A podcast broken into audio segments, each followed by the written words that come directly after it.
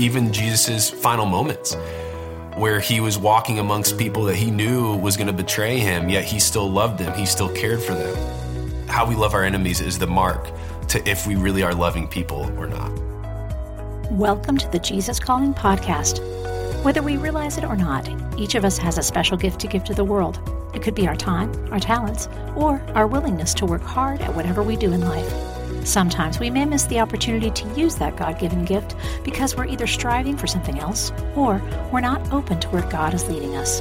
Our guests this week tell us how they honed in on God's direction toward their personal gifts and the impact following his guidance had on them and on others who were helped by what these men had to give.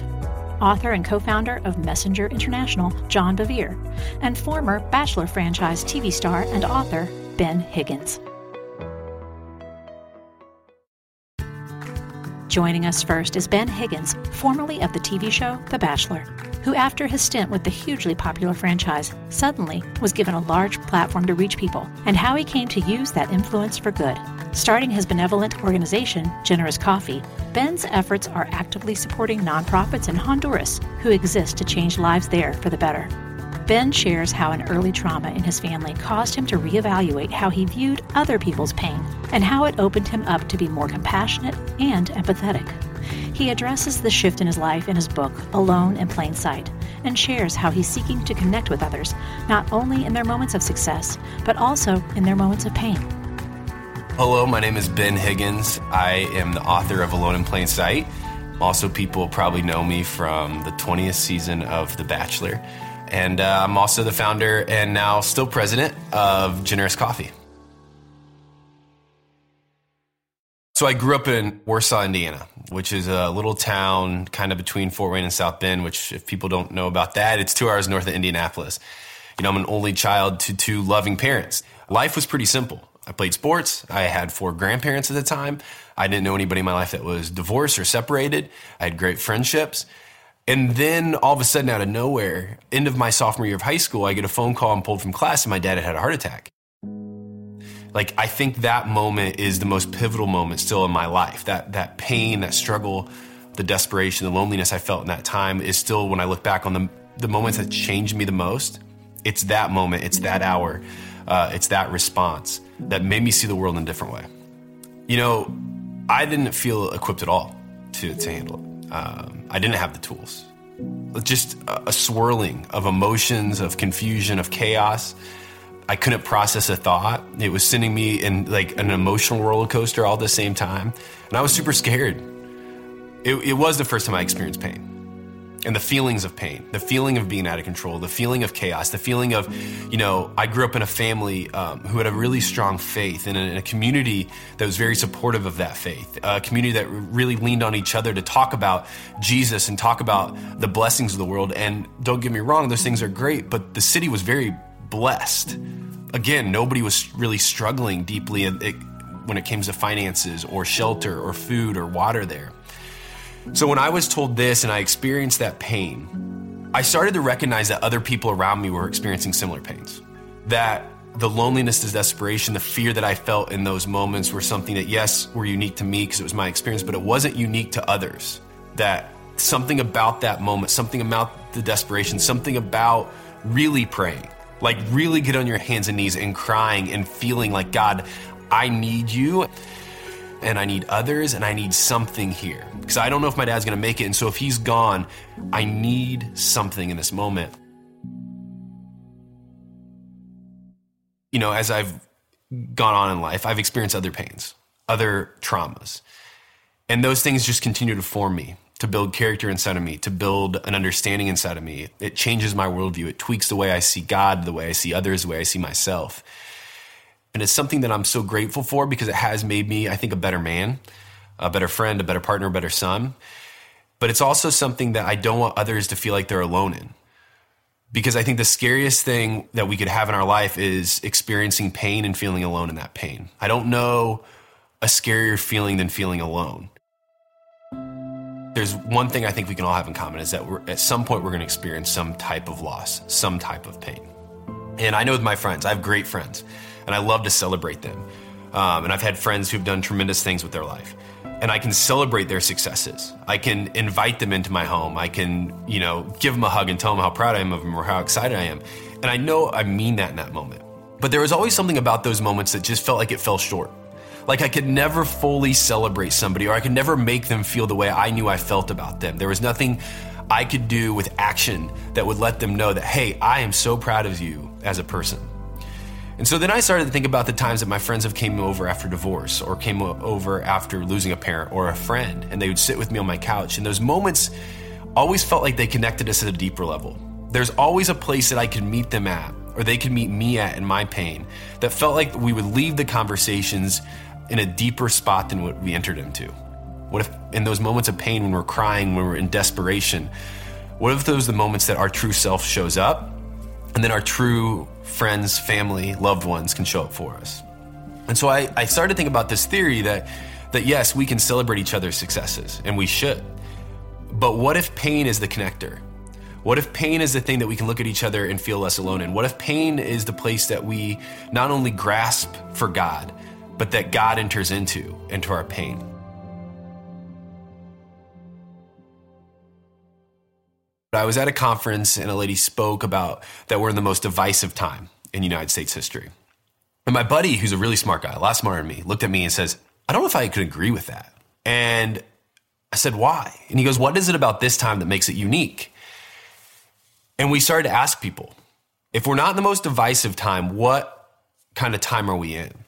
And people started to respond with, Well, I've felt more lonely than ever. I don't feel like anybody understands me. I feel isolated. I can't even communicate with my friends and family because it always ends in an argument and we just end up leaving each other. And then the only way that healing comes is when we just push our disagreements aside and never talk about them again. So nobody ever gets to know me. Nobody ever gets to truly understand who I am and why I believe the way I believe and what I feel or why I feel the way I feel. I wonder if actually in those moments we just need to meet people where they're at. That we need to celebrate when celebration is appropriate. And we need to mourn when mourning is appropriate. We need to sit in those moments and show empathy. To not say, hey, I have the answers, and not even to say, hey, I understand, because maybe you don't, but to say, I'm here. I'm always here. And no matter what you do, no matter how dark you think this story is, no matter what you've done, I'm going to sit here in this moment with you and I'm not going to leave. I want to share empathy. I want to hear your story. I don't want to argue with you. I want to understand more than be understood. I struggle because of the place that I lived most of my life in is this feeling of feeling a little lonely, a little misunderstood. It's really easy for me to feel guilt and shame. Like super easy. You can make me feel really bad about myself very quickly. Jesus Calling was the devotional I read in college. You know what I like about Jesus Calling was was the relatable perspective of it. The cool part about Jesus Calling was that it never made me feel guilt or shame. It convicted me in a healthy way. It opened my eyes to a world that maybe I, I didn't see before. It just reminded me of good truths to who God is. And I actually think it has to start with us. Because the more I become vulnerable, the more I let people understand who I am, the more then I also believe that I want to understand who others are. So The Bachelor happened. This really great, cool thing that handed me a million and a half people on social media. I didn't know what to do with it. I was confused and a little lost at the time. And we had already been starting to work in Honduras with the nonprofit. And so my buddy and I just went on a trip to kind of get away from it all up here. So we just got a car and we drove through Honduras.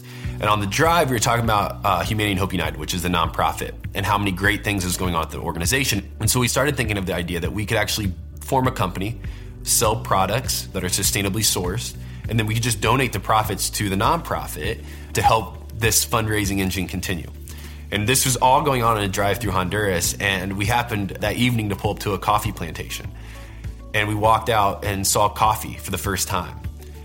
And when we left there, my buddy and I, Riley, said, I think this is what we're gonna do. We're gonna start a coffee company. And we're gonna source coffee that has a story behind it. So it's single origin, it's traceable, it's specialty grade. Uh, we're gonna sell that coffee back in the US. We're gonna figure out how to do it. We had no clue. And we'll just donate 100% of the profits to nonprofits in need, with Humanity and Hope United being our main beneficiary. We started right away. We're three years in now. We have two coffee shops. We have a really healthy online business. We sell t shirts now that are made out of plastic water bottles and jewelry made by women in the Dominican Republic. So it's expanded. And, and the hope is that, is that we can be a fundraising engine for years to come, that we can help these nonprofits flourish and focus on their mission and vision uh, while we do kind of the fundraising work. And so when I look at business or when I look at my life, it's just saying yes to new opportunities that I know will enter me into stories that I never would be a part of unless I said yes. And we'll see where that takes me. I believe it was Jesus' mission is to reach out to those who are hurting, to allow us to know that we're not alone, that there's a God that loves us and cares about us and will go far out of his desired way to, to help us know that. That's a story I've heard since I was little. But there is a unique moment in my life where that became reality. We've done work in Honduras for years, and my buddies and I have gone down for now 15 years and worked with these communities and these people and built really great relationships. And about eight years ago, we put in a water well in a, a community called La Carosa. It's right outside of El Progreso, Honduras. And uh, about six months later, we went down on a trip and one of my friends who lives in the community was sitting there, and uh, she's 35 years old. And I just asked her, What's it been like to have clean water? Like, this is pretty cool, right? And she looked at me with tears in her eyes because she has three kids, and she said, Ben for the first time in 35 years, I've woken up without a stomach ache. That for the first time in 35 years, I feel alive. And it was that moment that I remember again, one of those worldview breaking moments were just the I mean, I've been around these people at that point for years and I never had recognized, I never had empathized, I never had understood that these people in these communities are sick all the time. They feel sick all the time. And so it was this moment when she told me her story that it hit me that if I have one life calling, if I have one job to do, that whatever it is, I want it to turn into stories like hers. That those are the stories that matter. It's not because I'm some great human. It's because those are the stories that make us feel alive, that make us feel like we're human, that help us connect with something a, a lot deeper and a lot greater than ourselves. And so it was those moments that I said, for the rest of my life, if I can enter into stories like hers, then I know I'm fulfilling a purpose that is far greater than myself. To learn more about Ben Higgins' organization, Generous Coffee, please visit generousmovement.com. You can also find Ben's book, Alone in Plain Sight, wherever books are sold. Stay with us for John Bevere's story after this brief message. Motherhood. It's a journey like no other, teeming with love, unparalleled dedication, and moments that pierce the very essence of your soul. It's a trek that demands to be celebrated, lauded, and embraced in its entirety. Celebrate the moms in your life this Mother's Day with two beautiful gift books Jesus Calling for Moms by Sarah Young and Grace for the Moment for Moms by Max Lucado. These heartfelt devotionals will remind the moms in your life just how special they are. Jesus Calling for Moms and Grace for the Moment for Moms are available now where all books are sold. During times of transition and unknown next steps, it's more important than ever to cling to the promises of God and to tune your ear to what Jesus has to say. Jesus Calling for Graduates is an encouraging compilation of 150 devotions from Sarah Young's brand. Grads will find topics such as discerning God's will, self worth, trust, support, and much more. Jesus Calling for Graduates is perfect for both high school and college graduates as they embark on the next chapter. Look for a special custom edition of Jesus Calling for Graduates, available exclusively at faithgateway.com.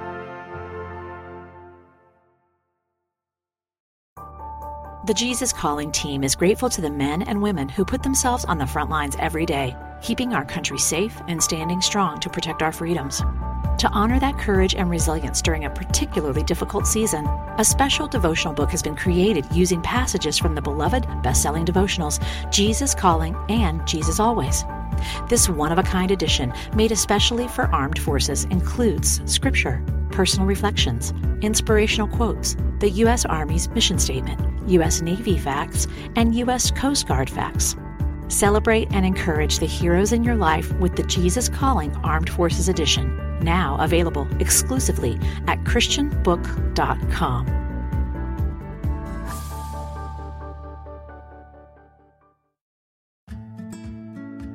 John Bevere is a best selling author and the co founder of Messenger International, a ministry he started in 1990 with his wife, Lisa. John has a passion for helping people find their God given purpose in life, which he details in his latest book called X Multiply Your God Given Potential. John shares that we all have a unique purpose, no matter if we're bagging groceries or speaking to millions of people. We just have to be open to be used by God for His good. Hi, I'm John Bevere. I am the author of the new book, X Multiply Your God Given Potential. Lisa and I, my wife, co founded Messenger International in 1990. God spoke to me to begin to write in 91, Lisa a couple years later, and now we have I think between us close to 40 books, and they're in 111 different languages. So it's been a great uh, 30 years together, working together in ministry. And now all four of our sons are involved with us, and we have a team of about 50 people here in Colorado Springs and then 90 people globally. And to that end, God has graced us in the last 10 years to give over 41 million resources to pastors and leaders in uh, 226 nations. So that's our passion. That's what we do. So when God comes to me in 1991 and says, "Son, I want you to write," I'll, i remember where I was. It was 5:30 in the morning. I, I was at a construction site. My my car was parked there, and the Holy Spirit said, "Son, I want you to write." Now I'm laughing, thinking, "Okay, God, you have so many of us kids that you're getting us mixed up with one another now. You don't want to ask me to write, talk to my English teachers. And the Lord was completely silent. And I took his silence as his agreement with my reasoning. Well, 10 months later, two women come to me from two different states in the United States within two weeks of each other. And they both said the exact same words. They said, John Bevere, if you don't write what God is giving you to write, he will give the messages to somebody else when the second woman said it from the state of Texas, two weeks after the first woman in Florida, the fear of God hit me. So this is what I did. I took a, a notebook piece of paper. I tore it out of a spiral notebook. Now you got to remember, we don't have iPads in 1992. And I and I wrote in big bold letters with a sharpie on top, contract. I wrote a contract with God. I said, God, I think you're making a huge mistake. I can't write. I didn't even realize that grace was God's empowerment in that time but I, I said, I need grace. Remember what God said to Paul My grace is sufficient for you for my power. So God refers to his grace as his empowerment, works best in your weakness or your human inability. Paul made the statement, he said, I labored more abundantly than every one of the other apostles, but it wasn't me, it was the grace of God in me. I didn't realize that. I wasn't mature enough in the spirit to understand that grace was God's empowerment. It wasn't just his forgiveness of sins, just his salvation. It was also his empowerment. So I just said, I need grace. So nobody knows why my name is on those books more than me because my name's on the book because I was the first guy to get to read the message. I realized they're his messages from his divine ability, his gifting to his people. So there were three years that I just had to go on pure faith that I knew God spoke to me to write. And that obedience ended up opening up the door. I mean, if if you would have said to me 30 years ago, John Bevere, God will send you to the nations of the world through your writings, I would have laughed you out of the room. And yet I look at when God spoke to me and it seemed insignificant, but yet Jesus said it's the little seed, the mustard seed that grows up into the biggest tree. So many times when the Holy Spirit speaks to us, it seems insignificant. I signed the contract. And now the books are in the tens of millions and they're in 111 languages all over the world. So I wrote X, and it's actually been a passion to write this book for seven years. And I just felt no, no, no in my heart until this past year. And I'm so glad I waited because I think if I would have written it seven years ago, I would have written it more from a prophetic uh, vantage. Whereas I feel this is the first book God has had me write as a father in the church. There's a lot of compassion to see people excel in what God has called them to do. I think the best way of illustrating this message is just a couple quick stories. We were playing golf. Uh, when I say we, it was one of our ministry partners who has helped us significantly in giving books to pastors and leaders all over the world. We were done with the round. We were heading back to the hotel. And he said, and he really opened up his heart to me. He said, John, he said, I have worked very diligently the past 30 years of my life. And now my net worth is well over 9 million. My businesses are doing amazing. My wife and children are cared for for life. Why should I work in the decade of my 50s the way I've worked for the last 30 years? And I knew it was a real moment. And so I said, well, let me answer your question with a, a different scenario.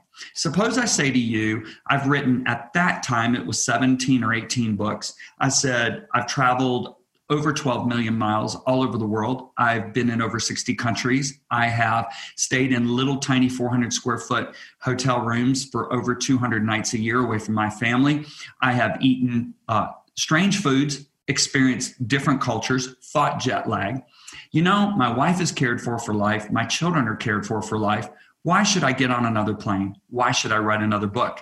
Now, he laughed at me and he said, I wouldn't want to be in your shoes when you face Jesus.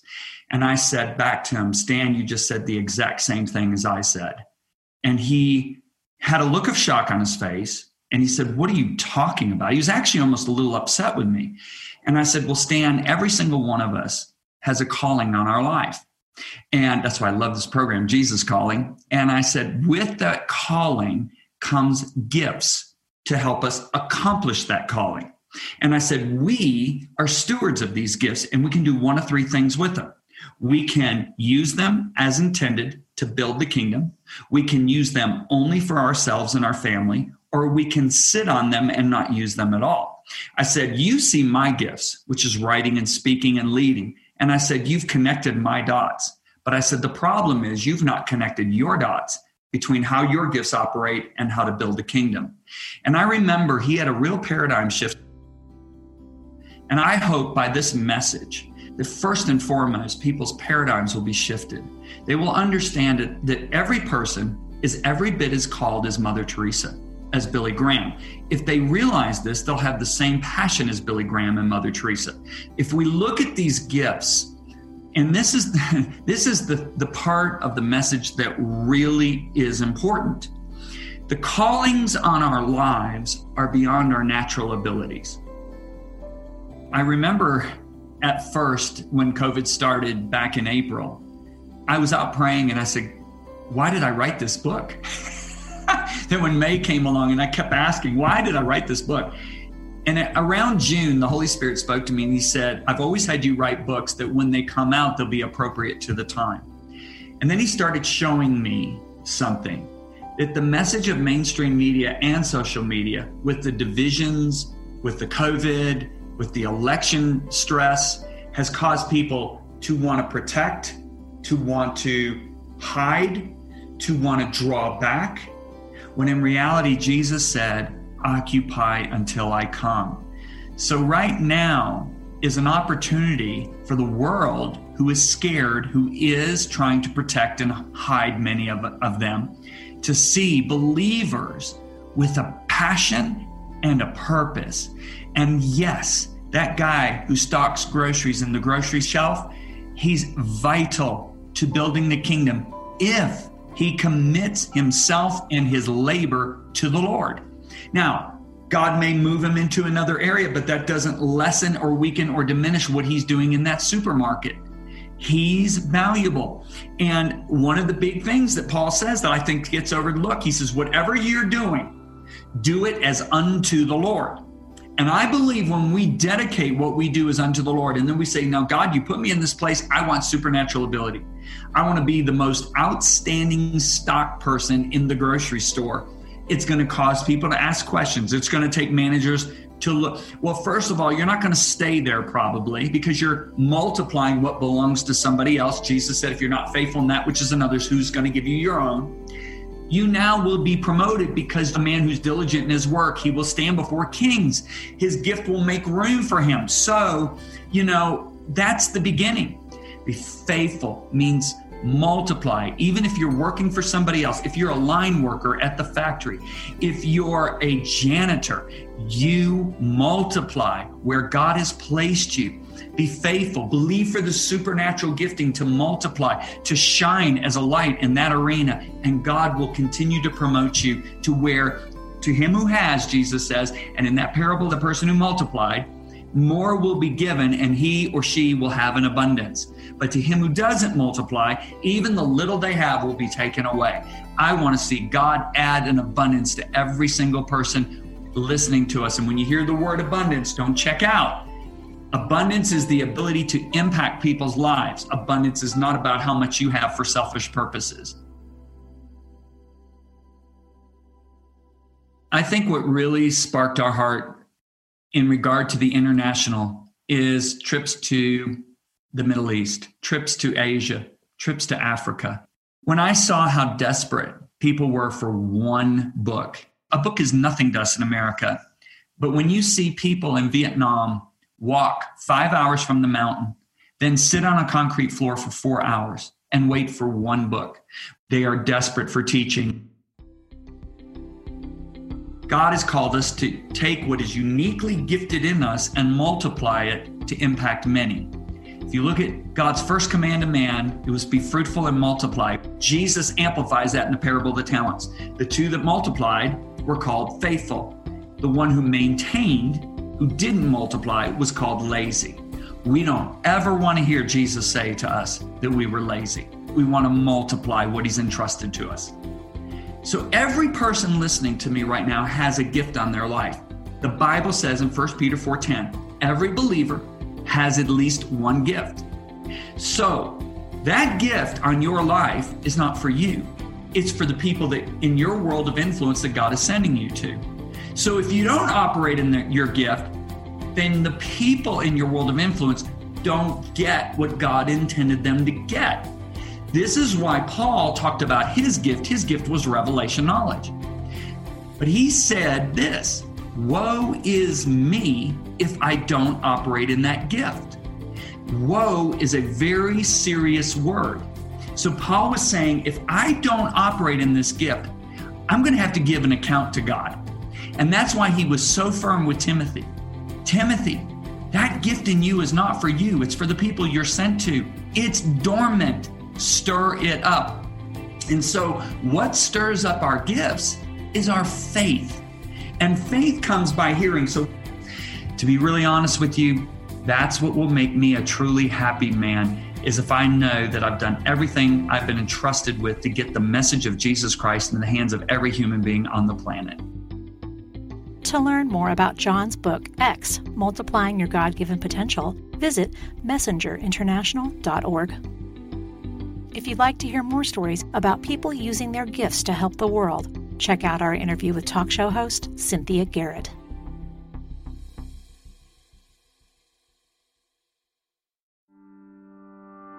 Next time on the Jesus Calling podcast, we speak with Patrick and Ruth Schwenk.